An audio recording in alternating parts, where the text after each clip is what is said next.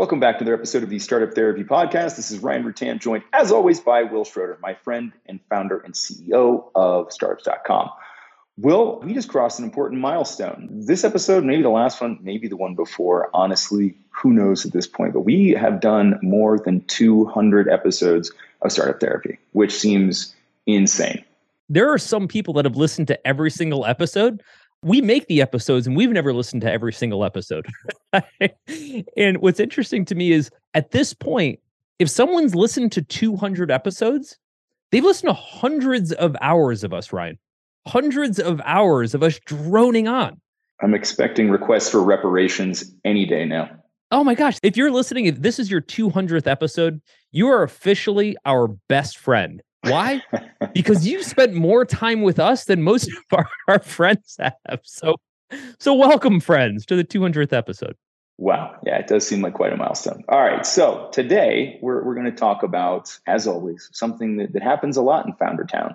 As founders, we are never really short on ideas about where to go, what to do next.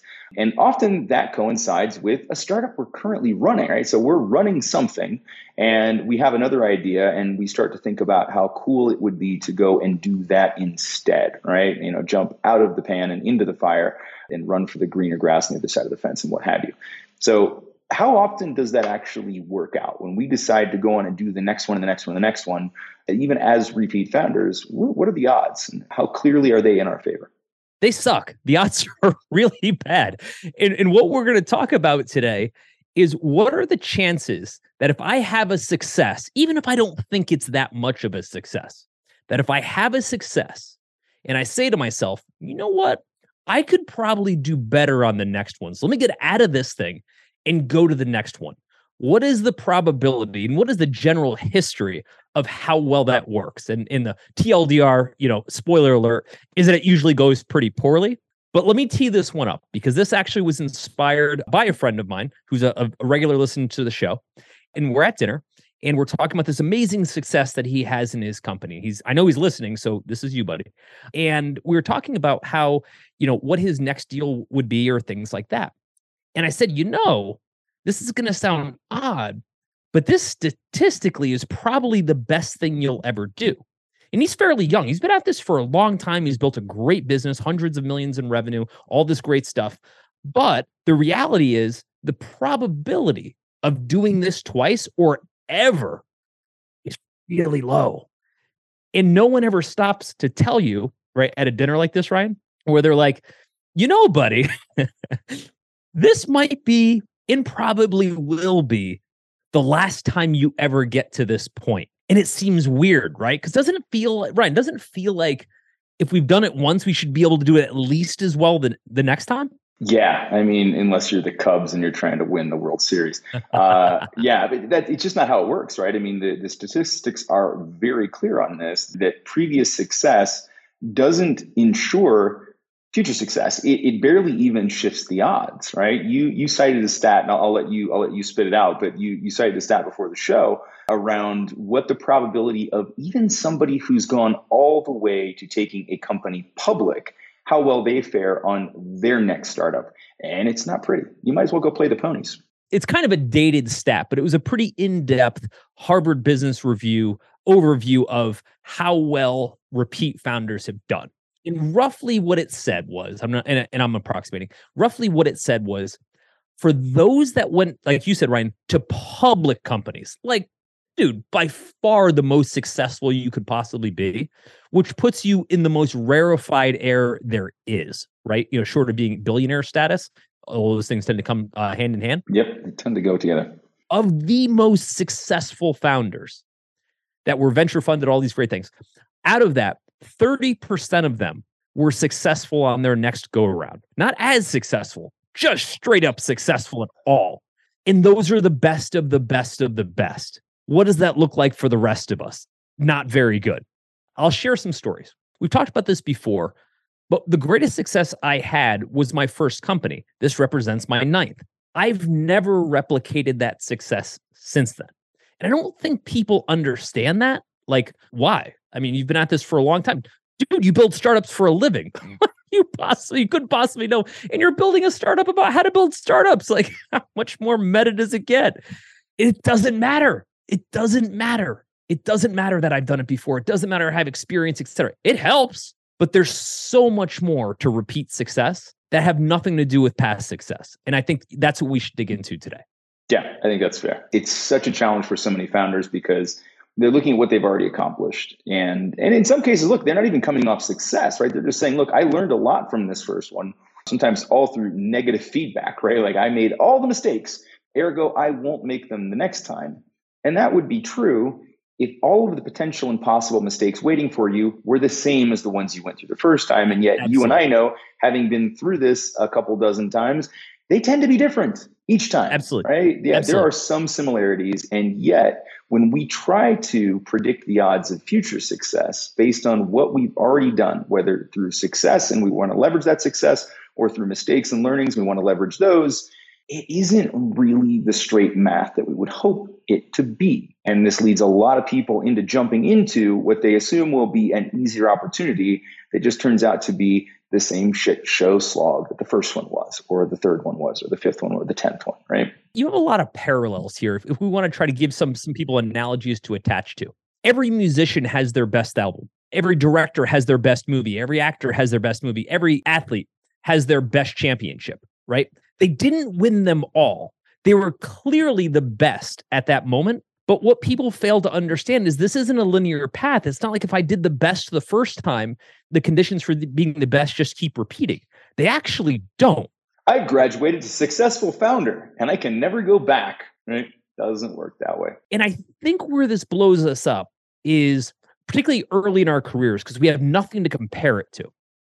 We don't understand that maybe an early success that we've had is so damn hard to replicate. Okay. And we'll get back to that in a second. You know, we'll talk about how hard it, all those things have to, to come into. But let's just talk about more of our mindset at the time. Our mindset at the time when things are going well is yeah, this was hard, twist turns, all these crazy things.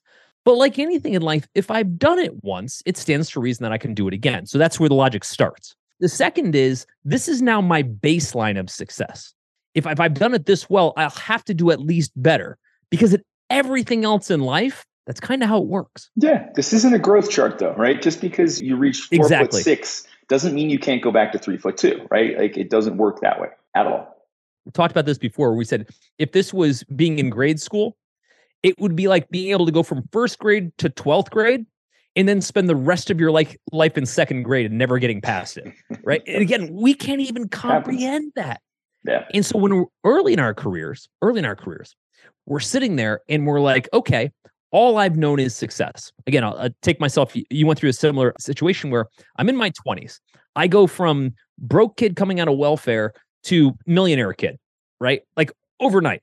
And so in my mind, not that I wasn't grateful, nothing like that. I just didn't know anything different. Yeah. This is how it works. I apply myself and I get this outcome. I apply myself and I get this outcome, right? Yep. Didn't have another version of life to compare it to. It's the only one I had going. So that ends up going pretty well. But I head into my 30s. And now I'm thinking, well, dude, I mean, come on. If that was my freshman effort, right? And this isn't me being like arrogant about it. It's just logical. Obviously, if I've done this well once, yeah, yeah. I can do this again and again. And oh again. my God. I go into my 30s and holy cow, what a splash of ice cold water on my face, right? I start my next thing and I'm like guns blazing, ready to build and scale. And year one goes by, like nothing happens. Year two goes by, it goes 8% better. Year three goes by, and I'm like, what the hell, man? yep. And now you fast forward over a career of 30 years and nine startups. And now I get it. Now, when I'm sitting across from my friend, like like uh, we talked about at the top of the show, and he's talking about it, with the success he's had. He's in his mid 30s. He's worked really hard. He has an incredible company. It's like I'm I'm jumping in that time machine that we always talk about, Ryan. We're like we're yeah. gonna go back and kind of talk to ourselves, and we had that conversation. If you could zoom back, if you could talk to 22 year old Ryan, knowing what you know now, what would you say? Buy Google. Um, yeah, yeah. I mean, start like, a thing by Google. Uh, outside, yeah, actually, it would be interesting because I, I, think I would definitely revisit. That was right around the point. It was, it was, the year after I had sold the first company, and I would probably question whether or not that that sale was actually the right move at the time. In hindsight, there was more value that could have been added there. I could have grown that valuation significantly higher, and I could have either held or sold at a, at a different multiple than what I did. Right? I was satisfied with the multiple that I had because again, I had nothing to compare it to, and the amount of money that I was offered sounded like well, it was to me all the money in the world at that point, right? It was exponentially more money than I'd ever had, and I was going to be able to pay out um, all my staff, and and it was going to be it was going to be great, and then I could go on and do the next thing, right? And to be honest, and we both talked about this, I was definitely done with the type of work that I was doing within that company from from a day to day standpoint. Like I didn't want to be doing that work anymore, and so that part wouldn't go away. That part wouldn't change. I built that company opportunistically. It wasn't like I always dreamed of solving this problem for people. Somebody approached me in a hallway and was like, "Hey, could you fix this for us?" Like, sure. You know, pay me. Okay, cool. Let's keep doing that. Rinse and repeat. So sort of accidentally built the business. And so in that regard, I think that there's two things I would tell 22 year old Ryan is be more careful about what you build next time so that you don't end up inside something that you don't want to be inside. Be more deliberate about what you build in the first case and be very clear and very willing to stay with it longer than you think necessary and be willing to avoid those distractions of the, the next shiny object because very much like like your case i went on to do another couple things that worked out in, in some cases and were abject failures in others but never achieved that same level of success the next couple right? There, there were things later but at that point those were just like base hits compared to the initial home run. And so i thought like I, I don't even have to play baseball anymore. I just get invited to home run derbies. This is all I have to do now. Right? I just hit balls just out of the park. that easy. Right. Then I was forced to bunt a couple of times. I'm like, wait a second. And this is where my baseball knowledge ends. I can't do that any further. Um, so yeah, but yeah, it was it was it's such an interesting process, right? Because you assume, right? Because 22 year old Ryan, here's the fun part, right? 22 year old Ryan's response would have been like, dude, like just crushed it on that. What are you talking about? I'm going to have three or four, five, six, maybe all of the rest of the startup companies ever do are never going to achieve that same level of success. I never, I never would have believed that at that age. Right? The hubris at that point was fueled by by the exit too. I think that's the other problem. You know, something that's really funny about everything we talk about here is that none of it is new. Everything you're dealing with right now has been done a thousand times before you, which means the answer already exists. You may just not know it, but that's okay. That's kind of what we're here to do. We talk about this stuff on the show, but we actually solve these problems all day long at groups.startups.com. So if any of this sounds familiar, stop guessing about what to do. Let us just give you the answers to the test and be done with it. And so stick with that. Like you're you're in that mentality and you don't know any better. You know who doesn't have this problem? Founders in their 40s, 50s, and 60s. Because they definitely know better. You've got yeah. two things happening at that point. One, you've got your own experience, right? So you've got your own experience of having now had some successes, some failures. You realize how hard they are to replicate. But more importantly, you saw your friends do it right? That one friend that at 28 looked like they were going to crush everything and she was going to take over the world and now she's like loaded in debt. You never hear from her again. She's like a cautionary tale in the, in the startup world, right? The tales that we tell because we've lived them. Now you've actually seen that. It's really hard to appreciate how easy it is to fail when you haven't really seen much failure yet. But holy cow, you start to get a couple reps on that one, and the success becomes way more valuable, way more valuable you quickly get busted back down from the four star general into just the grizzled non-commissioned officer right? That the one in every war movie who just knows the answers to everything knows all the stories right? And has all the scars to show for right? That's what you become. And again it's not a linear progression right? Just because you jumped a couple ranks to begin with doesn't mean you get to stay there right? You are more likely statistically to be demoted back down to a lower rank within the startup world than the one that you just achieved or the one that you're achieving right now. And I think that's a big part of what we want to talk about today, Will, is that you're in a startup right now, right? Whatever you're doing, to whatever degree of success you have, the chances that you replicate that on the next go round for the people who are working on startups right now don't get distracted, guys. Stay the course. Again, Stay not course. beyond not beyond the point of reason, right? You know, don't go well beyond where we're trying to fold tents or anything like that. But be really careful about jumping because you see something else shinier, right? If your thing is obviously headed to the bottom of the sea, bail out, right? Jump ship. It's good. It's time to go. But if you're still afloat on the sea of startups and you're like, oh, maybe I'll just, you know, jump off and swim to that cruise ship over there. The chances that you make it are so slim, so slim. Right. And look, in, in by all means, if it's the right opportunity, it's the right opportunity. However, let's dig into like how badly people make the bet of future success. And I hate to use a gambling analogy, but it just feels apropos. Startups are not gambling, right? Startups are based on fortune and hard work. Gambling's based on luck, right? That's not what we're talking about. But bear with me. Let's say that you're at the blackjack table. You've never played blackjack before. And the first hand you get is an ace and a king. You now have blackjack. There's a 99% chance you're going to win, right? And what you say to yourself is, huh, blackjack's not hard. I got it once. I'll probably get it again. Now, let's get into the mechanics of where the analogy breaks down a little bit, but where this is just generally true. Just think about like this. If you have any version of a successful startup right now, I'm not talking about hundreds of millions of dollars. I'm nope. talking about you're still in business. Yeah. you can you got more than a month of runway. Yep. Yeah, yeah, yeah, yeah.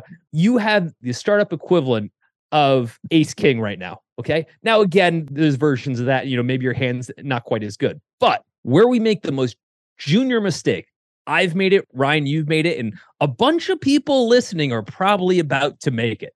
I don't even know what the mistake is yet, but I can say yes. I'm sure I've made it. it here agree. it comes. Yep. If this hand is this good, I must be this good, and therefore oh, yeah. there must be more hands to come. Now, let's talk about why that argument just falls to shit almost every single time. Statistically, not your fault. Just stats don't work for you in order for your next hand, if we're kind of beating up this metaphor here, in order for your next hand, your next startup to work, a whole bunch of things have to happen that you have a very limited amount of control over. Let's walk through. Number one, you have to figure out exactly what the right product is at exactly the right time with exactly the right team, with exactly the right capital environment, either bootstrapped or raising, to support it and see it through. What are the probabilities that the next thing you do are going to check all four boxes to make it successful? I can tell you, really freaking low. You know what I mean? Even if were went public, we know it's 30% or less, right? So yes, it's yeah. the thing, right? It's it's a series of compounding probabilities, which just makes your odds smaller and smaller and smaller. And talk about that. You said compounding probabilities. I think that's a powerful point. Can you expand that? Yeah, yeah, sure. So I mean, like if if you have each one of those things has some level of certainty applied to it, right? So this is just using straight mathematics, but it does apply here. So you know, if you've got a fifty percent chance of getting the, market right and a fifty percent chance of getting the team right, you're already at twenty five percent odds right out of the gate, right? And as you keep making decisions, choices, and facing other market conditions, it just gets smaller and smaller and smaller. Right now, of course, there are things that we do to thumb the scale and to fix those odds and to turn things in our favor, assuming the economy is not taking a giant shit on itself like it is right now, and lots of other things that happen yeah, that exactly. outside of our control. Right, there are a number of things that we can control. We pick the team. We can't control their performance. We can try to encourage it right? It's people, it's humans, and humans make mistakes, and humans change, and humans, you know, don't always live up to the expectations we have for them. So there's so many things that are outside of our control, not least of which the fact that the rules of the game, unless you are building exactly the same startup you just built, in which case, what are you doing? Uh, one, number 2 We're just that easy. Everything right? is going to be different, right? Literally, you know, I would say out of the the startups I've built, and well, I'd be curious to get your take on this, but there's maybe like 25 to 30 percent transferable knowledge from one to the next. And the rest of it is like as close to pure unknown as possible. I mean, that is the nature of a startup, right? We're building something that never existed. And look at take companies that do exist and there are no longer startups, public companies, and watch their stock tickers over a five year period and watch all those peaks and watch all those valleys, right? Those are all representations of how much uncertainty there are in businesses that are already certain, right? Facebook, for example, this is 2023 when we're recording this episode at the beginning of 2023. Facebook stock is down 75% from where it was like a year or so ago, right? Ouch. Now, that's a business Mark Zuckerberg's been running forever, right? He understands the business. He's still Mark. He has more connections, knowledge, and everything else than he's ever had. And yet the business is down 75%. Well, why?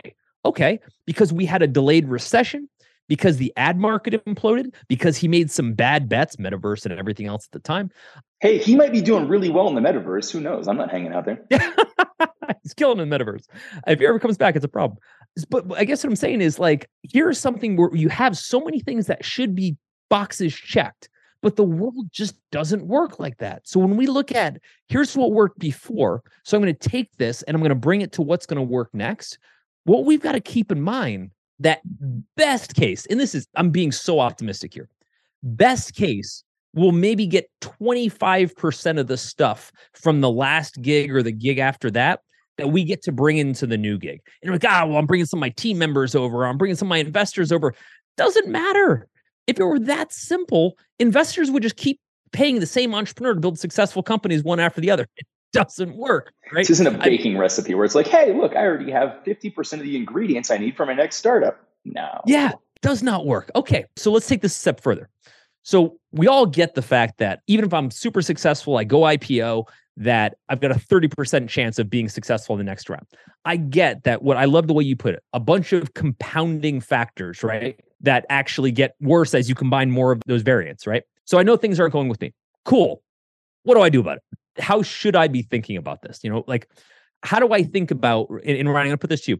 If I know that I've got something going on, it's not as good as I maybe think it is. We never think it is, but I think I, I probably want to jump to something else. What would you tell you uh, look like yeah you stay stay where you are until you are sure that you've maximized the current opportunity and outcome right? Like that whole thing of a bird in the hand is worth two in the bush right? I'm not trying to kill birds out here but if i were you go with that odds, right? You, you go with the one in the hand, right? You stay where you are and you, you finish the task at hand. If the only reason that you're jumping is you think the other one's going to be a better opportunity, right? That's a better opportunity if every bit of that math works out exactly as you hope it will, and it never does, right? So we can be relatively certain that whatever you think that shiny ball that you're about to chase over the fence into greener pastures is, is likely not to be as shiny if you get your hands on it. And the thing that you leave behind was likely a better opportunity, just statistically speaking, because some of the uncertainty had been wrung out of the rag at that point. I think that's really the thing that's important to understand is that you may look at that and go, well, look, the size of this new opportunity is so much different than the one I'm in now, right? There is so much more upside to this thing. Sure, if everything works out, but you're starting from a point of speculation on the new thing. Whereas whatever you're working on now has some level of certainty, right? Maybe not full certainty, but even if you're at 25 or 30% certainty on here are the things we now know about this business, here are the things that we know aren't true that we thought were true, and here's what we think we can go and do next based on that data. You don't have any of that with the new one. It's pure speculation. As you put it, it's running naked into the abyss once again, right? And just seeing what happens we also get a thing where we don't realize that in life, now I'm just talking about a liquidity standpoint or a, a personal wealth standpoint. In life, we're lucky if we get one, and we're incredibly lucky if we get two, like fortunate wealth event moments in our life. Wealth event moment being some pile of cash of any amount, any amount. And I think people really misunderstand that. Here's an example. I hear this all the time. Well, I only want to cash out if I get at least thirty million dollars. But and we've done a whole episodes on this, right? Won't move for twenty eight. No sir. No sir. Exactly. Right? Exactly. Right. And, and, yes, and you will. This argument kills me because I think to myself, number one, you realize that you don't get to necessarily make that determination. Now, theoretically, do. I'll hold out longer and I'll get that money. It doesn't exactly work that way. Right? I hold like, the price sticker gun. I can put whatever like just going to tag it and set it out by the by the by the end of the driveway and just wait for somebody to pick it up. Right. And so in my mind, I've already won, and now the only question is how much I'm going to win. And part of that logic is true. Part of that logic is I've had success, right? I've gotten to this part. So I want to make sure I maximize the outcome. That actually is the right thought process. The wrong thought process is, and I can get whatever I want. Right. I've set an arbitrary watermark, and that's what I will cross before I take any it's action. always the wrong watermark. You know, I, I talked to founders, and actually, uh, me and the founder are talking about the top of the episode. We're talking through. He's just such a great guy, and we're talking about like how much would be a lot. And I was like, you know, how much is a lot? A million dollars. now, now, now, and, and he agreed, by the way, because he's good. He's just a smart guy. But I mean, he he's raised hundreds of millions of dollars, right? So, like, you know, his nut here is, is very big. And and I'm like, look, man, couple things, and we've done whole episodes in this. If you don't have a million dollars, a million dollars is all the money in the world. The problem is you start doing this dumb math which is, well, I need at least $30 million to live off the interest. It's going to be 8% in a good market and blah, and this is yeah, whatever. I love that calculation. And I'm like, dude, if you put a million dollars in your bank account, you will solve 90% of life's problems, right? There are very few problems you'll run into in life that you can't solve with a million dollars of liquid cash at your disposal. I'm not saying that's the end of it. I'm not saying, you know, you never have to work again. Do you know what an engine on a 200 foot mega yacht costs, Will? I can't solve. that wouldn't even fuel the jet. Yeah, exactly. No. But what I'm trying to say is, as per this whole maximize the outcome, there is a fallacy where we try to maximize the outcome towards something that we probably won't even get. Right. Uh, kind of over maximizing the outcome.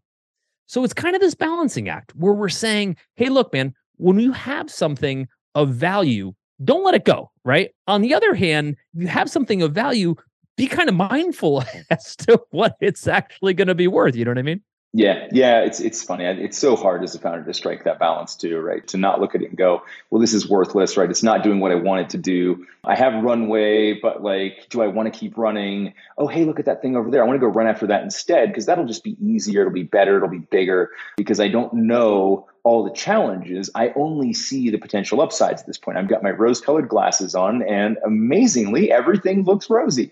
And yet, right, the minute we start to do that, we put ourselves into problematic territory. Same thing if we go the other direction and we're like, this thing is, is amazing. This is worth, you know, 15, 20x multiple of our best month ever, which we haven't had for 18 months. But hold that aside for a moment. I need $30 million so I can live off the interest. And so that's what we're going to go get right?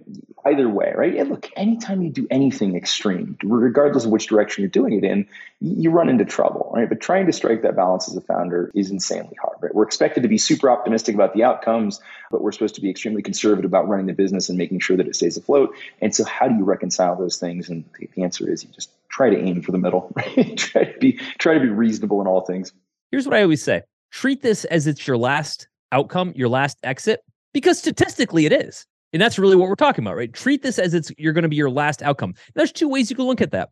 One way you can look at that and go, well, yeah, but that kind of tethers me to this thing while it rides to the bottom of the ocean, right? Sure, but at least you know what it is, right? Kind of the devil you know. The other side of it is, well, damn, there's a lot of other things that I could be doing. You know, there, there's this new opportunity, a thing called crypto now, and that's obviously only going to make money, right? Maybe. All right. a pointing to pick on crypto. But so many, so many tweets uh, on that topic that just haven't aged very well. Yeah, yeah, yeah. So anyway, my point is there is a threshold where sure we're giving up some future opportunity, but we have to think in this capacity. We have to think in the capacity that this is our one shot. This is the one hand where we got the ace king. This is our one hand. And there statistically probably won't be another. So, do we want to be the founder that threw it all away, to try to chase the next hand? Or do we want to be the founder that cashed in as much as we can on this hand so we don't have to play again? All right. So that was fun. But let's actually keep this conversation going. You've heard what we think about this, but you know, Ryan and I would really like to hear what you think. And we're online like all day long, pretty much talking about every startup topic you could think of from fundraising to customer acquisition to just really how to get all of this crazy startup stuff out of your head. And there's tons of other founders just like you. They're weighing in on these topics. So you'll get a chance to just hang out and meet some really smart founders. We're also super, super easy to find. You head over to groups.startups.com and let Ryan and I hear what's on your mind. Let's get to know each other a little bit and let's just start having more of these conversations.